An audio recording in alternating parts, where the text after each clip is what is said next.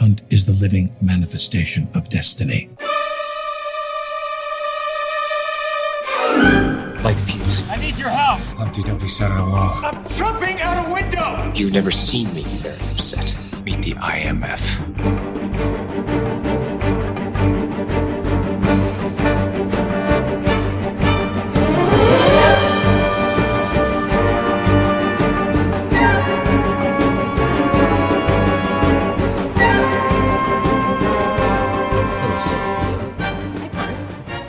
To see you on such a, a bright and early time of day. Oh, yes, it is. So, what have you had to eat today, Parth? Well, it's interesting you asked me this because it is 8:31 40 seconds a.m. as of this time of recording and I've yet to eat anything. What about what about you, Sophia? Uh oh, it seems that I've yet to eat anything today either. Sophia, what what are we to do? We're we're, we're breaking the show. We are breaking the show. Um, last night, the last thing I had to eat was some fettuccine alfredo. Fettuccine Alfredo, and this wouldn't be from Olive Garden, would it? Oh, it was from Olive Garden. Um, but not from Ar- Olive Garden. No, no, no. Okay, cool. I hate that place. Um, I most recently had a lemon bite. It was this like thing from Costco. Nice. Um, sweet treat after dinner. Um, yeah, but a sweet treat after this intro is gonna be. Wait, no. A sweet treat after what we're talking about is gonna be the intro, and then the sweet treat after that is gonna be the episode. All right, it's early in the morning. Cue the intro.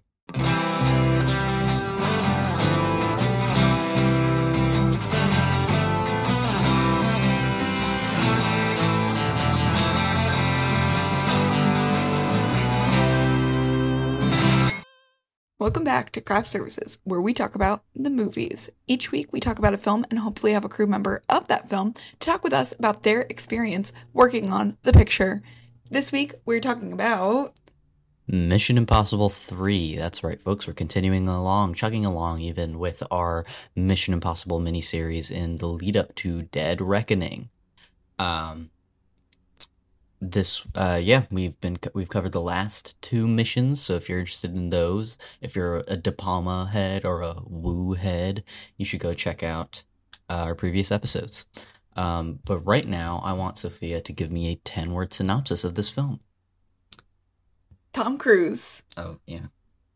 They've all started with Tom Cruise. gets married, That's four.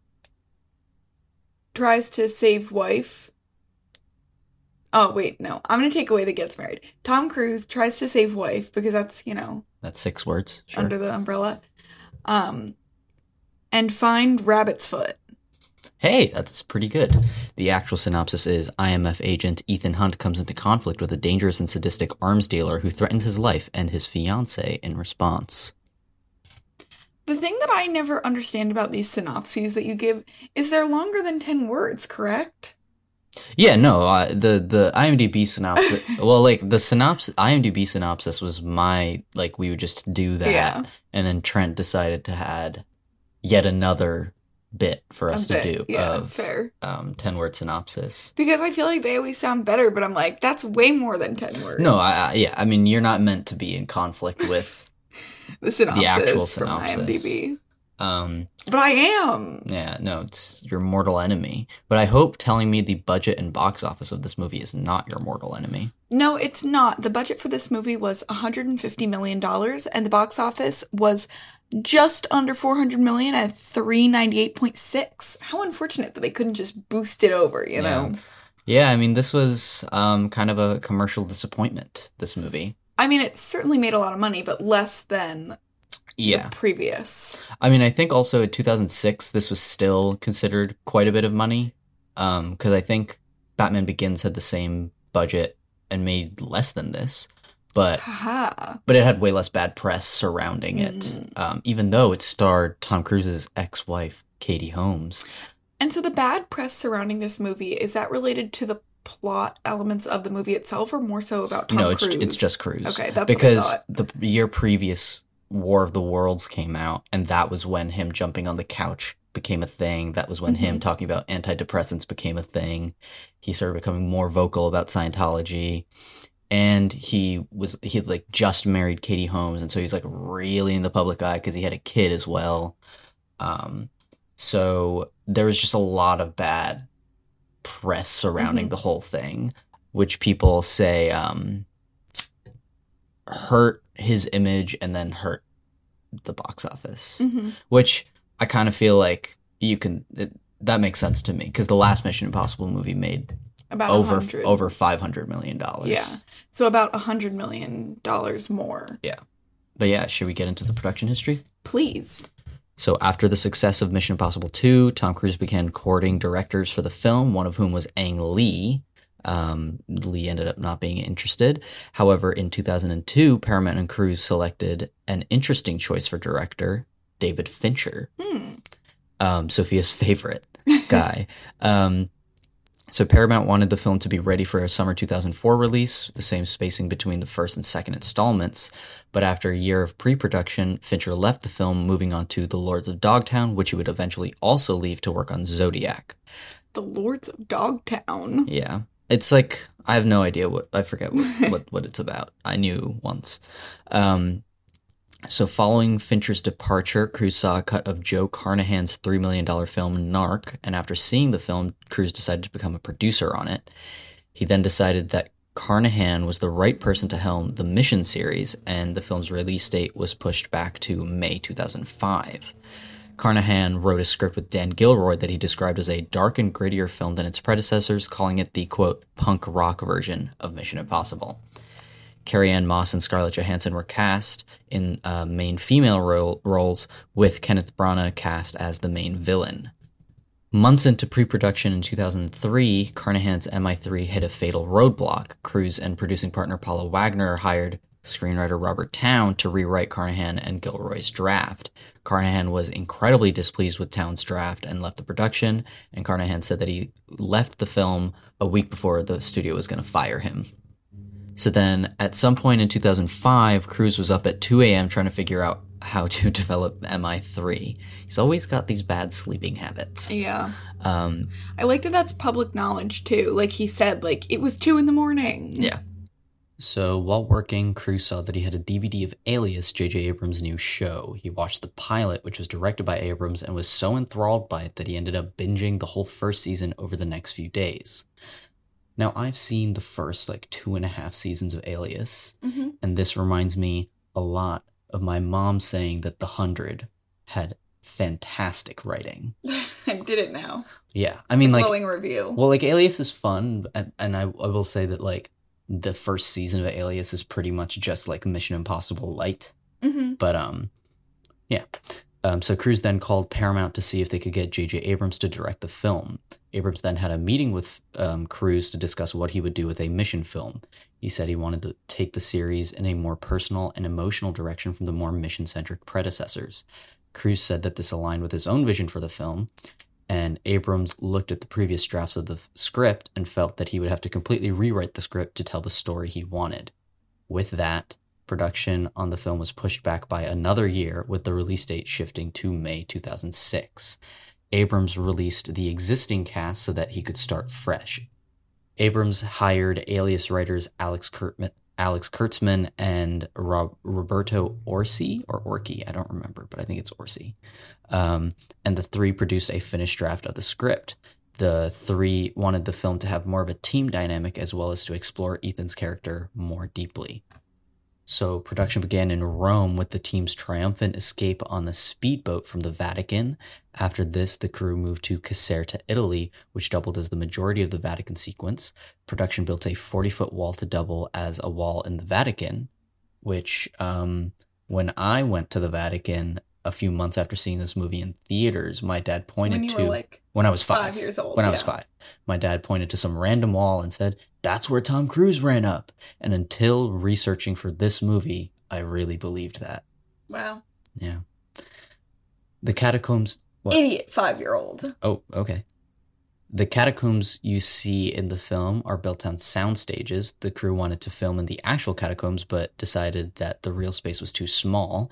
Instead, they built the set over a period of eight to nine weeks with plaster and concrete. Some exterior shots were filmed at the actual Vatican, but Abrams was not allowed to control the crowds. To combat this, production set up a fake film shoot with three women in bikinis, three elderly women dressed as nuns, cameras and tents nearby to distract people from the actual production. That is hilarious. That's that like an sounds like actu- a bit. That's like an actual mission like thing they would do. yeah. Um, so one of Abrams' interests was to show how the masks were made, as he felt that the masks had been overdone and become a little ridiculous in previous entries. Maybe he was talking about Mission Impossible 2 specifically. I mean, how could he be talking about one? Yeah. I think one has only two. Yeah. And the second one's so good. Yeah. And the first one's just to introduce the concept of masks, I feel like. So after the Italian leg of the shoot, production then moved to California to film Lindsay's rescue. This was filmed at a factory in Fontana, California, with interiors filmed in Rykoff and Los Angeles, California. The crew then shot the bridge battle sequence. While the scene takes place on the Chesapeake Bay Bridge, the scene was actually shot in Calabasas, California. Only one shot of the Chesapeake Bay Bridge was used, while the rest of the sequence was shot on a fake strip of road production built in the middle of a desert in Calabasas for the shot where Ethan gets launched into a car due to the explosion behind him um, was incredibly difficult to accomplish. C- Cruise wanted to get blown off his feet in some way by the car explosion behind him. Um, he said he wanted to come into the car at an awkward angle. To do this, he was attached to two cables, one that pulled him straight up and another that pushed him horizontally into the car, which was padded on its side. For the first few takes, there was a marker so that Cruise knew where the uh, cable was going to pull him. After reviewing the footage, Cruise told the crew to get rid of the marker as he felt he needed to be more surprised by when he was being pulled. In the final take that is used in the film, the back windshield of the car breaks. That is not a special or visual effect, it simply broke from the impact of Cruise being pulled into it. Yet another in the endless series of Tom Cruise unnecessarily getting injured for these films. The crew then moved to Universal Studios in California to shoot the Shanghai building fulcrum sequence. The stunt was a repurposed idea Cruise had for an MI for MI2, which he could not get to work. The stunt where truck goes over Ethan was done for real. Production then moved to Paramount Studios in California to shoot the sequence in the Chinese clinic, and the next stop was Zhejiang, uh, China, a thousand-year-old fishing village where Ethan ran through the streets to get to the Chinese clinic. For the legendary 30 second long running shot, Cruise ran for 1,100 feet at 16 to 17 miles per hour. Wow, that guy really can cruise. Oh, nice. The final days of the shoot were in Shanghai, uh, where the crew shot Ethan at the drop off for the Rabbit's Foot. Amazingly, the crew finished a day ahead of schedule and under budget.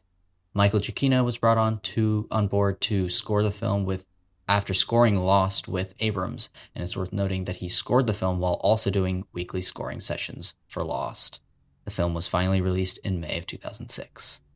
Wow, that was pretty fun. But do you want it to get even more fun? I, I like, I'd like for it to even get more factual, even. Yeah, so let me hit you with some fun facts.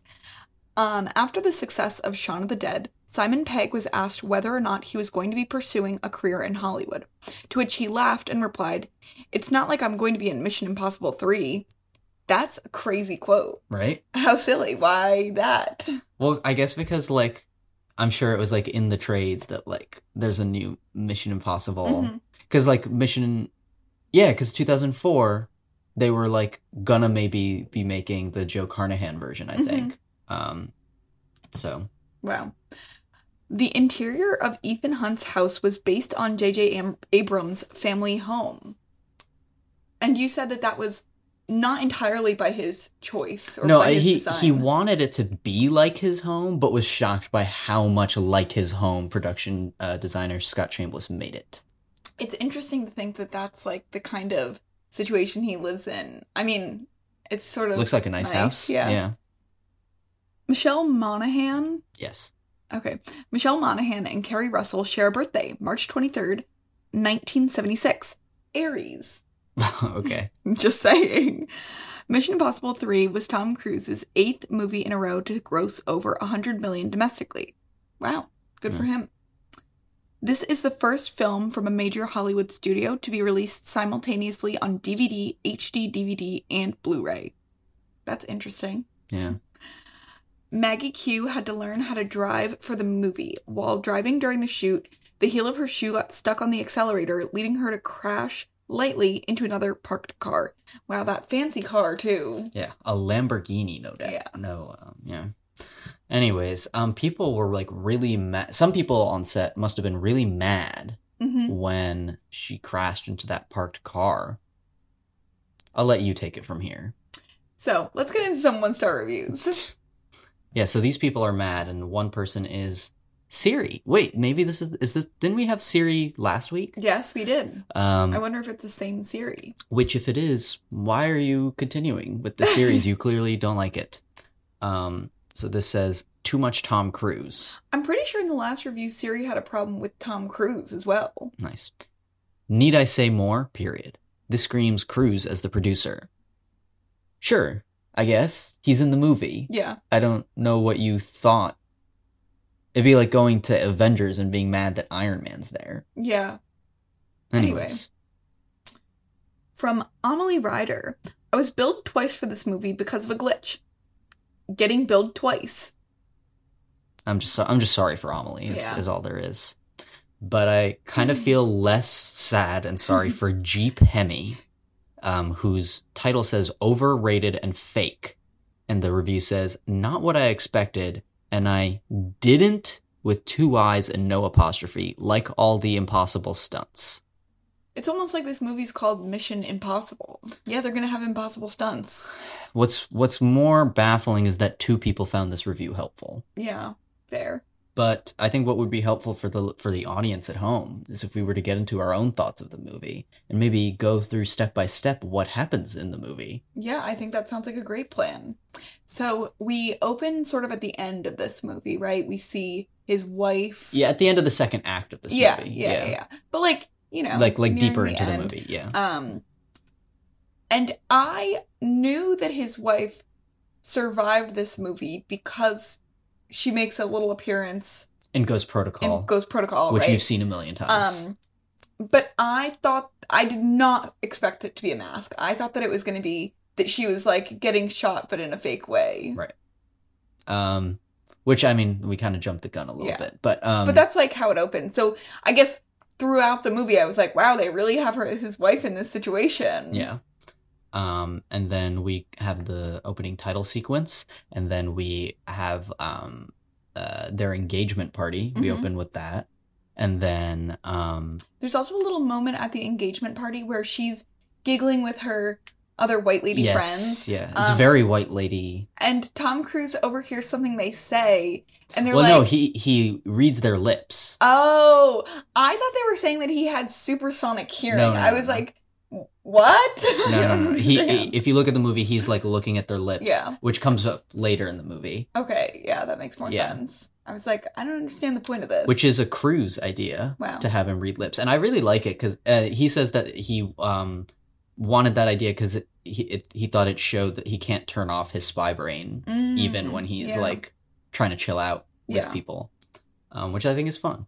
Yeah. Um, I think the party is fun. I think, I feel like what, Aaron Paul, yeah, Aaron Paul is fun. Um, he looks so young, Yeah, so, so skinny. Um, he doesn't look anything like his supposed sister though.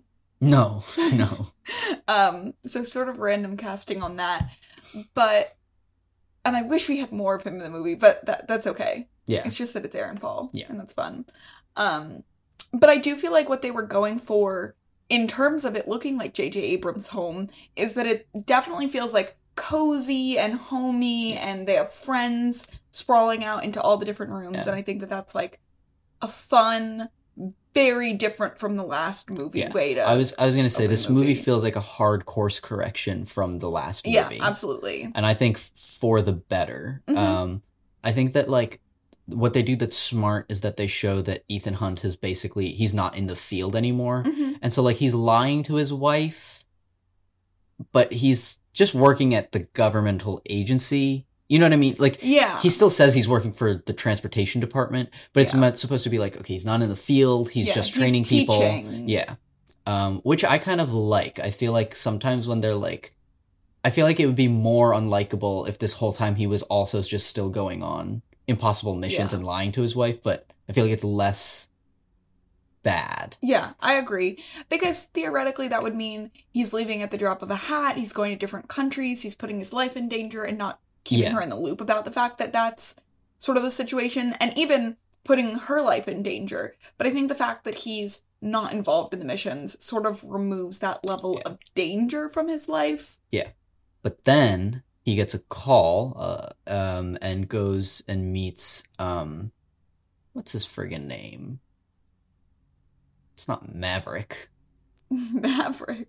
I forget what his name is, but Billy Crudup is the actor's Yeah. name. Um, he goes meets Billy Crudup, and Billy Crudup says that, "Hey, um, this um woman that you trained, she was captured, Lindsay. Um, But we don't know that he trained her in the very beginning when she's introduced, or we do? I don't, I don't remember. Because I didn't realize that he had trained her until later when they were yelling at him after. Oh yeah, because I. I had to tell you. Yeah, Yeah. yeah. But I don't know if I just like didn't pick up on that. No, or if it because was like a right after after he gets his mission Mhm. from like a disposable camera, which was an idea by, by Steven Spielberg, I which like is the disposable which is fun. camera. um, we see like a small snippet of a flashback, and we hear like, "Am I ready?" Mhm. Um, and then yeah, and then they go on the mission. It goes wrong. Mhm. Um, they were able to retrieve Lindsay, but there's an explosive charge in her head, and she dies. Yeah, and she looks so grotesque, and they keep showing her grotesque face. Okay, but it's kind of awesome. but like her eyes pointing in different directions, like because you see her so much in the scene, and then later like in a body bag or something. I'm like, we need to see this again. Are you kidding? Well, for for the shot where like she goes when she like dies it originally it like when it showed ethan hunt's reaction there was like blood splattered on his face Oh. but they um they removed it digitally because they got an r rating for it Oh, really? Yeah. Wow.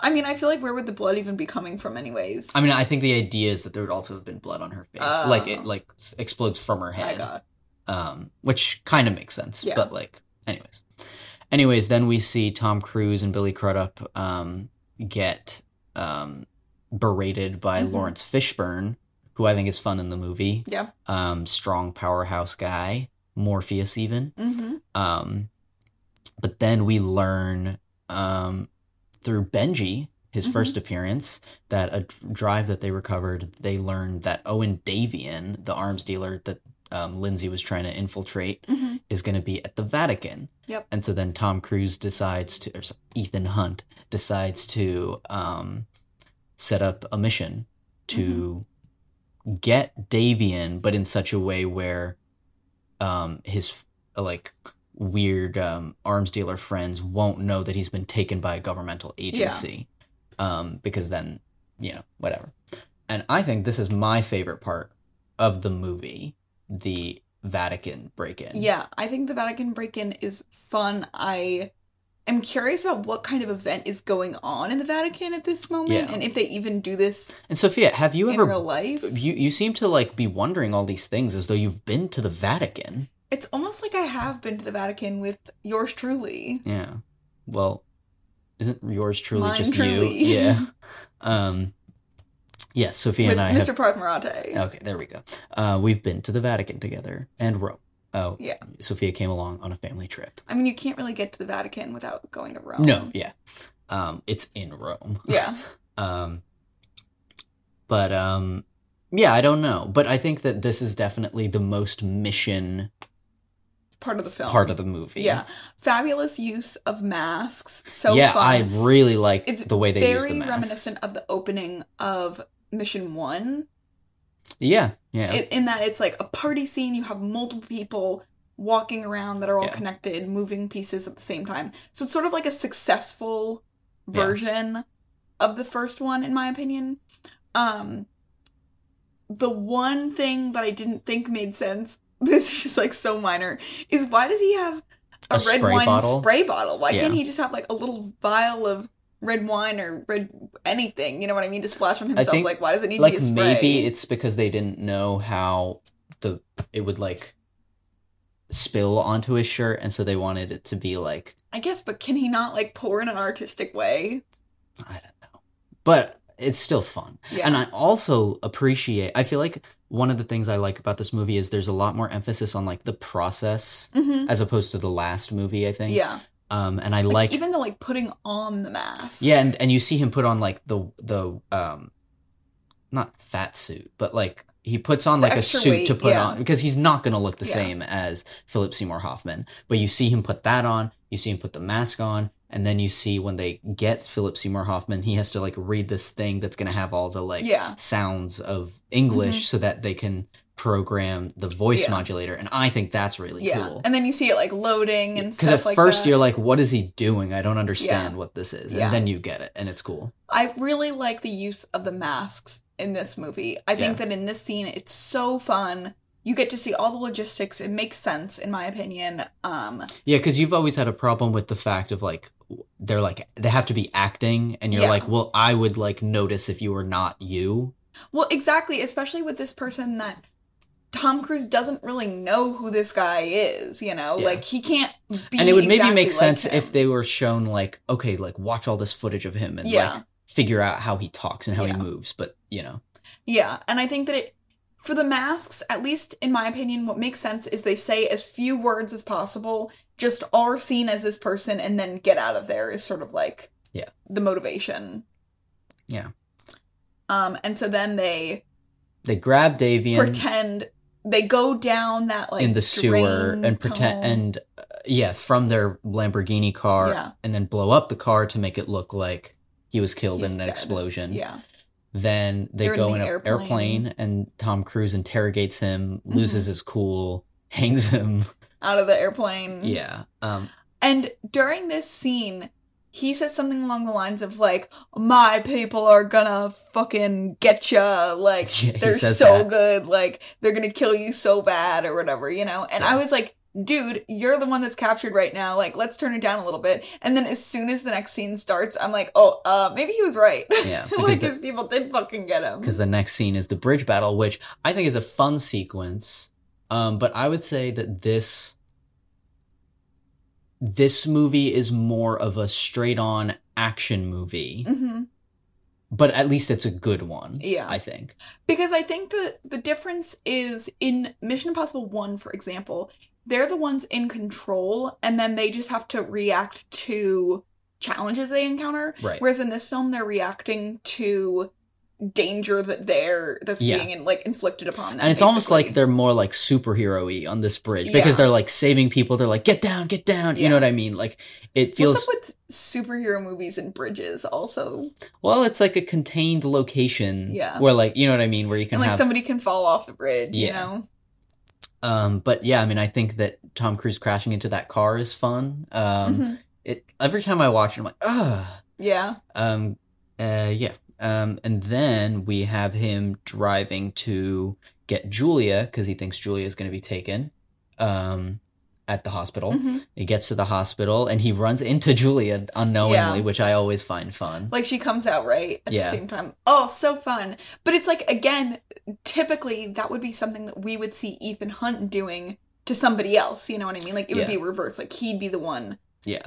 Pushing the person under the sheet. Or like we would think that he's not in control, and then we're like, oh, but he actually Yeah. was. Like there's some twist Yeah. or something. Um, but this movie is way more straightforward. Yeah. I think, and I guess that's part of the like process element of it is that you're ne- you're always at the same level as the characters. Mhm. If that makes sense, you're never smarter than them, hmm or they're never smarter than you. Yeah. Um, I guess is more important. Um, which I think sometimes the movie is two steps ahead of you in other entries. Yeah. Um, but anyways, yeah. So that happens, and then he's captured by the IMF, but not before he's told by Owen Davian that he has to get the rabbit's foot in Mhm. 48 hours. Um, and then he's taken in, and he's in like Hannibal Lecter mask. hmm Um, and he's um told by Laurence Fishburne, um, I bullshit you not, I will bleed on the flag to make sure the stripes stay red, which Sophia said, okay.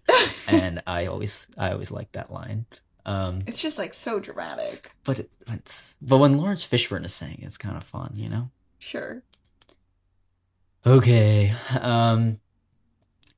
Anyways, then um, Billy Crudup comes and is like, uh, "Ethan, I can't believe you do this," but then starts like um, mouthing, and Tom Cruise is lip reading um, what he's saying, and um, he learns the location of the rabbit's foot, and then he breaks out of the IMF, Mhm. flies over to Shanghai, and then gets met. His team meets up with him because they're like, "We're, we're of course we're gonna help you." Mhm. Um, and then this is the building fulcrum sequence. Yep. Uh, what do you think of it? Because also another interesting thing is we don't see him grab the rabbit's foot. They decide not to show it. What is that? What do you mean? Like they say, they keep building up like, oh, it's like to break in, it's way harder than Langley. It's way harder Mhm. than this, and there's cameras everywhere. But then you don't actually follow Tom Cruise Yeah. into the building. You just like know that that's happening, and then see him jump out of the building. Yeah. But what do you think of the whole part? I guess. I guess it just shows this movie's preference for action to planning, I guess. Yeah. Because I think that in a typical film, the process of him getting it would be the focus, whereas in this film, the danger of him dropping is Yeah. the focus. Yeah. Um, and I prefer the other way, I think. Yeah. Unfortunately, for this film. I mean, it's this is a movie that like as a child, again, this is one of the this is I Mhm. think the second movie I remember seeing in theaters. I was Mhm. 5 years old. Um and this was always my favorite Mission Mhm. Impossible movie for the longest time. Mm-hmm. Um and as I've grown older, it's kind of gone down in the rankings because I think it's just not it's not as smart or like clever as Yeah. the other mission some of the other mission movies. And I feel like it's not as unique to Mission, I guess. That's- yeah, that's the other like. thing. Other than the masks. The masks they do Yeah. great. Everything else is like just your typical action movie. I would, that's my biggest problem with the movie is that it's a little more blunt. yeah. Um, uh, and it's it's like well done because it's a Tom Cruise production, but other than that, it's fine. Yeah. You know what I mean? Um, so where are we? So he breaks out. He jumps out of the building. Mhm. There's a car chase because they're running away from building security. Tom Cruise can't get like connection. when he's like when he sees the guy inside the building and then his parachute is like pulling him out of the building. That Yeah, was yeah. silly. I, I I like that. Well, like I like when it's like Looney Tunes Yeah. almost. Um, because I think an underrated aspect of Cruise is his ability as a comedic actor. yeah. he can be funny in and also be funny in roles where he's not being funny. hmm Like Ethan Hunt is not a comedic role, Yeah. but I think the situation and his reactions he knows how to play so Yeah. that they're funny. And so like his like gasp when he's like as the Yeah. parachute is pulling him away, I always find that funny. Um They're in the car trying to get a signal at that point because they've gotten the rabbit's foot. right. This part I don't think makes sense. They're in the middle of a major city and he can't get a signal. What? Yeah, I mean it's it's nonsense. What do you what how would he not be able to get a signal? It's just so that we can have them be like, we can't get the signal. Yeah. Um And he's like, I have less than two minutes. That was totally longer than two minutes. Yeah. I mean, it's movie time. Yeah. Um. Anyways, then he calls Davian. Davian tells him to go to a secret location, um, on his own, and then Ethan goes there, and then we're that's back to he the beginning of the runs. movie. He runs to get there. No, because he's in the car. Oh he yeah, he drinks runs that after potion, he's there. Yeah. and that's where the opening of the movie happens. Yeah. And then they shoot Yeah. Julia, but then we learn it's not Julia. Which I thought was a fun reveal. Like I Yeah. thought that it was her. Yeah. But then also they're like, "Oh, this was a girl who did something wrong." Um so we just killed her. And I'm like, "You could have just like fake killed somebody." Sure. But I mean, I think that the implication is that they were going to kill her anyways. Yeah. Um, so they might as well find some use for her. um, And then that's another fun use of the mask because, like, for example, her mouth is covered and she's screaming because she doesn't want to die, but right, yeah, she's not actually pretending to be Yeah. Ethan's wife in front of him, which he's obviously not gonna be able to fall for, you know? Yeah. Um, but- You also, like, I feel like because of the tape covering the mouth and the hair covering the face, sort of, it obscures her face a little bit so that somebody who knows her so well is not going to notice any potential problems, you know? sure, yeah. Um, but then um, we learned that Billy Crudup is actually a bad guy, What? and he's been doing this so that he can stage the rabbit's foot being sold to a Middle Eastern buyer, Mhm. and then that'll launch like a military strike on some Middle Eastern country. Yeah. This movie is very post 9/11. We're in the Iraq Afghanistan war, um, Yeah. war on terror type shit. hmm Um, but I think it's uh, it's a fine motivation. Yeah. Um, makes more sense than like fucking Chimera from the last Yeah. movie. Um, and then um, Tom Cruise asks to hear Julia's voice to make sure that she's actually alive, and then when he hears that, bites Billy Crudup and then Yeah. uh, beats him. Um, and then in this movie, he like unlocks locks so easily. Like he he constantly like in the Vatican, he breaks into a door with like a paper clip. He Uh-huh. he like br- he uses like a knife to um when he's like captured at the IMF Mhm. To like get out of there. So he's it's a big lock breaking movie. Mhm. Um, but he, this time he breaks out of handcuffs with a pen. Um, Mm-hmm. and then begun begins the great um, pursuit to um, Julia. Mhm. Um, and yeah, then he runs. off. he's off there. We get our great thirty second running shot, which is just it's just magical. If Yeah. if you're a cruise fan like myself, Like his head is so still in the same Yeah. position and his body's moving so supersonic speed. Yeah, I mean he's so fast. Yeah. Like he's so fast. Um and um JJ Abrams in the commentary for this movie is like, yeah, we weren't like intending for this to be like played out this long, Mhm. but we were watching the footage and we were like, well this is just crazy. We Mhm. have to just not cut it. Then he gets to Julia Yeah, so then he gets to Julia and then gets into a fight with um and he knocks over the pencil cup, silly Tom Cruise again. Yes, yeah. He finds Julia. He uh, runs into Owen, Owen Davian, who al- activates the time release charge in his head. Um, and then he fights and kills um, Owen Davian. Well, he doesn't kill. He Yeah. doesn't kill Owen Davian, but he certainly puts him in the way of a moving truck. Um, yeah, and Owen Davian is really not a great action hero in this film. Like No. he can barely move around, I feel like. Like he's he sort of pushes Tom Cruise a little bit and then Tom Cruise flies over something. Like Yeah. and I'm almost like just get a better stunt double, you know what I mean? Like Yeah. he clearly is not good at this and I don't even think he like wants to be good at it necessarily, you know. But he says that like he wanted to do more of his own stunts because Cruise was doing more of his own Yeah. stunts, and he would get like like he would like be feeding off the Yeah. enthusiasm of that. But I'm like, whatever. Yeah, because it. I just feel like he's clearly not a trained like fighter Yeah. athlete in the way that Tom Cruise is, and as a, in the same way that some of his other co-stars are. He's simply an actor, you know, and this is fine. I could not do a convincing fight scene either. Do you think I and could? I don't think it looks. I think you could. You did karate, you know. Uh, well, I'm a black belt. exactly. Um and I don't I think it's short so it's not so egregious, but it's like it looks a little goofy in my opinion. Yeah. Um, but then uh, Owen Davian is killed, but um, they have to do something which I think is kind of fun, which is that he he says like I'm gonna die unless you kill me, Mhm. and he basically needs to be shocked Mhm. um, to destroy the time release charge and then brought back.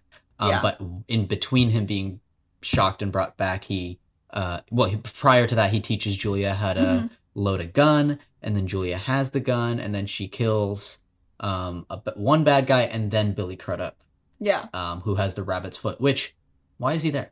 Yeah. Who knows? Um, Um the in the beginning of this film, I felt sort of neutral towards Julia, but then in this end scene, I really enjoy her. Like she's really fun in this because Wow. I think that's this is a much more positive reaction to Julia than I was expecting. Really? I think that it's fun because here's the thing.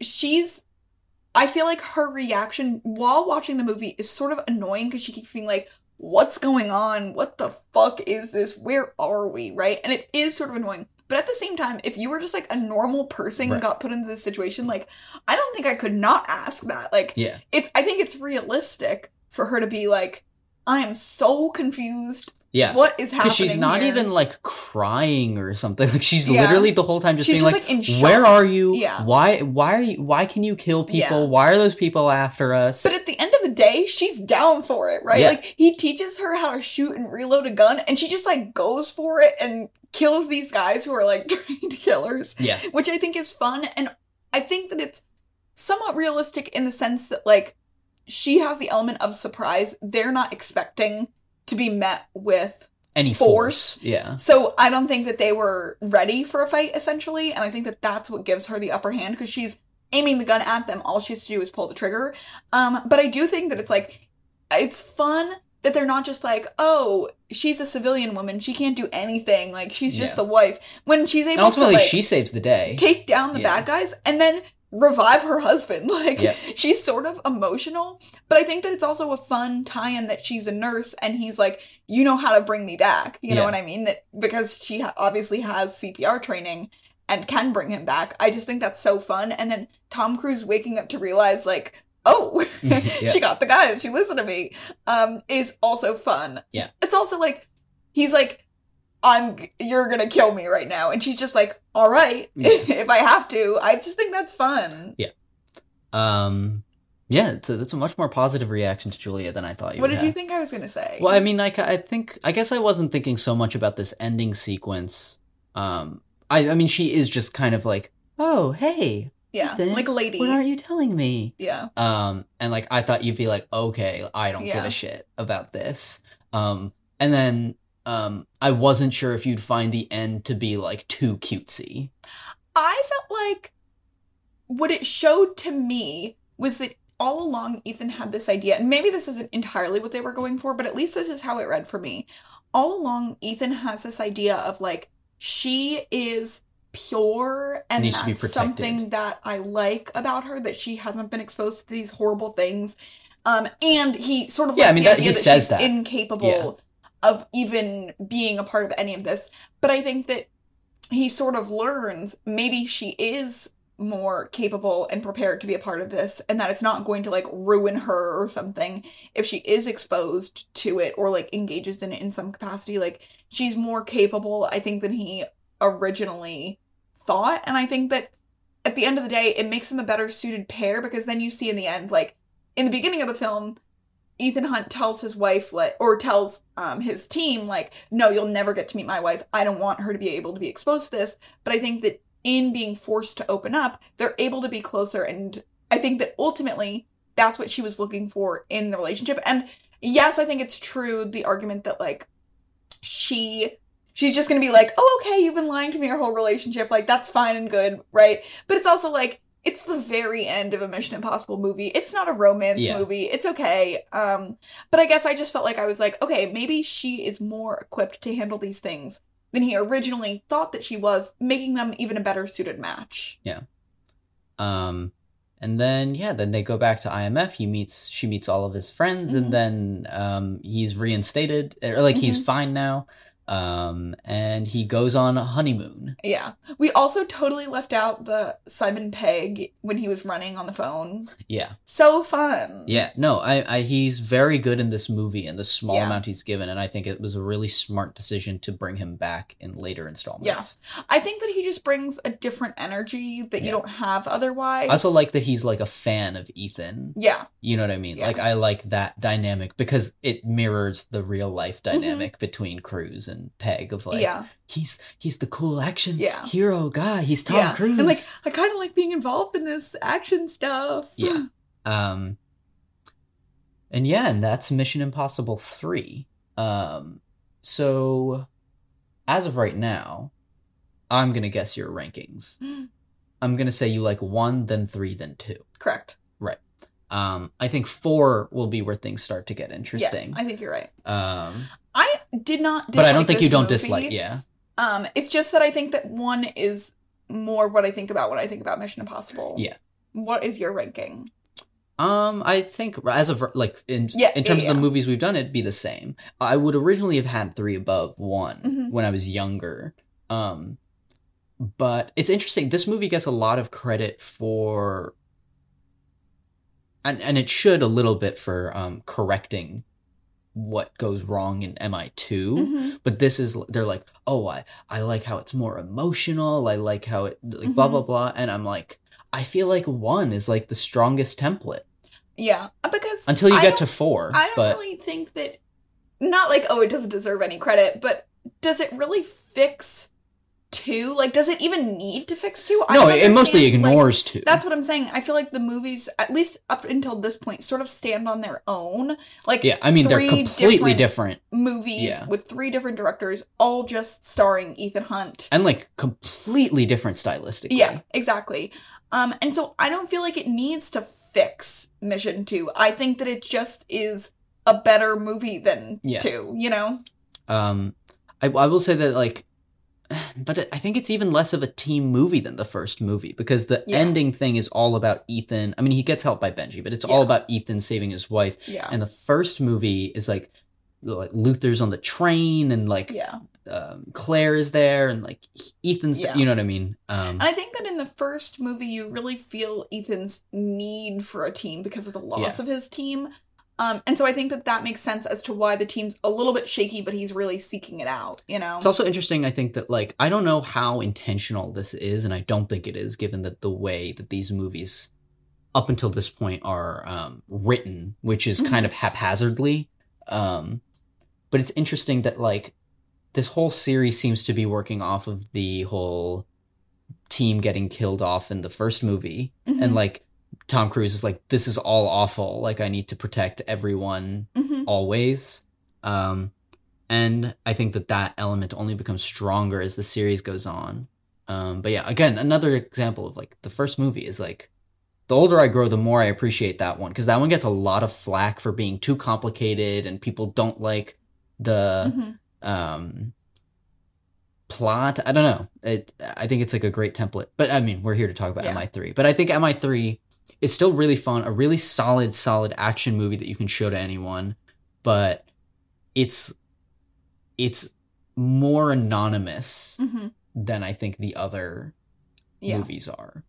Yeah, and I would rather in a film like this, I would rather sacrifice like this emotional element, quote unquote, um, for more planning because I also think that the idea that it can only be emotional if there's like a love interest at hand is sort of like I feel meh meh about because why can't he be emotional about his team, you know? Yeah. Like I don't think that it's bad to have a love interest, but I don't think Yeah. that's the only way to do And that. and ultimately they realize this cuz in the next movie she's gone. Yeah. um which like you know, I don't know what that says about writing of female characters, but I think for the series it's ultimately the right decision because I think what 2 does actually do well is that if he's going to have a romantic interest it needs to be someone That's involved in, the missions. Yeah.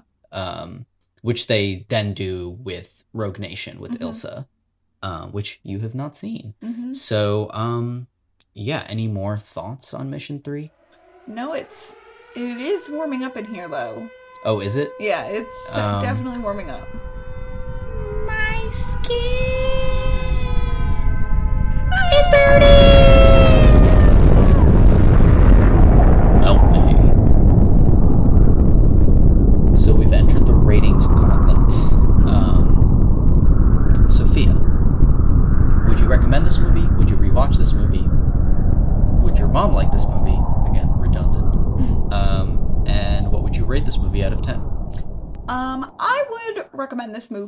somebody's looking for like an action movie. I think it's fun. I think it does the job. Yeah, I think it's smarter than yeah. most. Um, I would rewatch this movie, but I don't care to in the next couple of months. But after that mark, yeah, I'd rewatch it. Um, probably not on my own, but I don't think I would have watched it for the first time on my own either. So Yeah. it is what it is. Um, my mom would have a problem with it due to the Tom Cruise of it all. Um, and what I would rate it, I'm gonna give it five out of ten. I guess maybe for you because like this whole time your mom's not gonna like it. A five out of ten. Wow. yeah, Um, would your dad like this movie? I think so. Yeah, Yeah, maybe I'll ask Maybe what you where my- your dad. My dad would. do you my and dad would what like do you think your dad just retroactively one and two? Your dad. One yes, two no. No, you no, don't think your I dad think he'd be like, what, what does this guy think he is? Yeah, I- I- yeah. you know, Yeah. he'd be like, oh, and then the his flowing hair. Uh, okay. Anyway, uh, um, anyway, shout out Jim Alexis if you're listening. Um, yeah, um, I would definitely recommend this movie. It's a solid action movie. Um, I I have rewatched this movie for at this point, what like, eighteen years or something, 17 Mhm. years, something like that. Um, It's also I would recommend it to a child too. Like not in a shitty way, but like I think if you're looking for like a fun movie to watch with Yeah, I think it's like, I think it is that. it's like hardcore enough yeah. that like as an adult you're not like all right what is this shit but like it's not it's it's like pg-13 you know what i mean um but like solidly pg-13 um i would recommend it i would rewatch it i my mom does like it um as does my dad but not as much as the second one. i don't know i th- i think she has a different kind of nostalgia attached to this because Mhm. it's very like oh Parth liked this movie Yeah, and like when he was a Humpty Dumpty kid. sat on the wall like that like Yeah. like that stuff is all Humpty Dumpty sat on the wall, hilarious. right i always love it um and i for I, for the longest longest time i thought he just said that. Like, Like, for for, no reason. And it was just like he's talking to the camera for no reason. Um but no it's so that um Yeah. his team member knows when to leave. Which also that team guy um Jonathan Rhys Meyers random. Just like so not involved. Didn't Yeah. need to be in the movie. um yeah. Um and out of ten, seven, i think Yeah. seven and a half maybe That's fair. Um, again, I'm more of an action man than you, so I think that this not being this being more of an action movie than a Mhm. mission movie is not as like much of a Mhm. detriment. Um, but it's definitely gone down in my head of like how I used to like Yeah. herald it as like this is the pinnacle Yeah. um, which I don't think it is anymore. And that is Mission Impossible 3 from our our part, I think, Mhm. right? Um yeah, thank you so much for listening. Um, you can go check out our previous episodes uh, at um, Apple Podcasts, Spotify, Stitcher, Pandora, um, Amazon Music, uh, wherever you get your podcasts. We're probably there. Um, go uh, follow us on social media. We're at we're on Instagram and on Twitter. We post updates there. Um, and then next week, it's Ghost Protocol. Yeah. I'm excited. Yeah. Um. Now, now the series, I think, finally kind of comes into its own. Its and, own and know- groove, know- knows what's happening. Yeah. Um, because I think from here on out, it only gets better. Yeah. Um. Yeah. Anything else you want to say? No, that's it. All right. See you next week. Bye.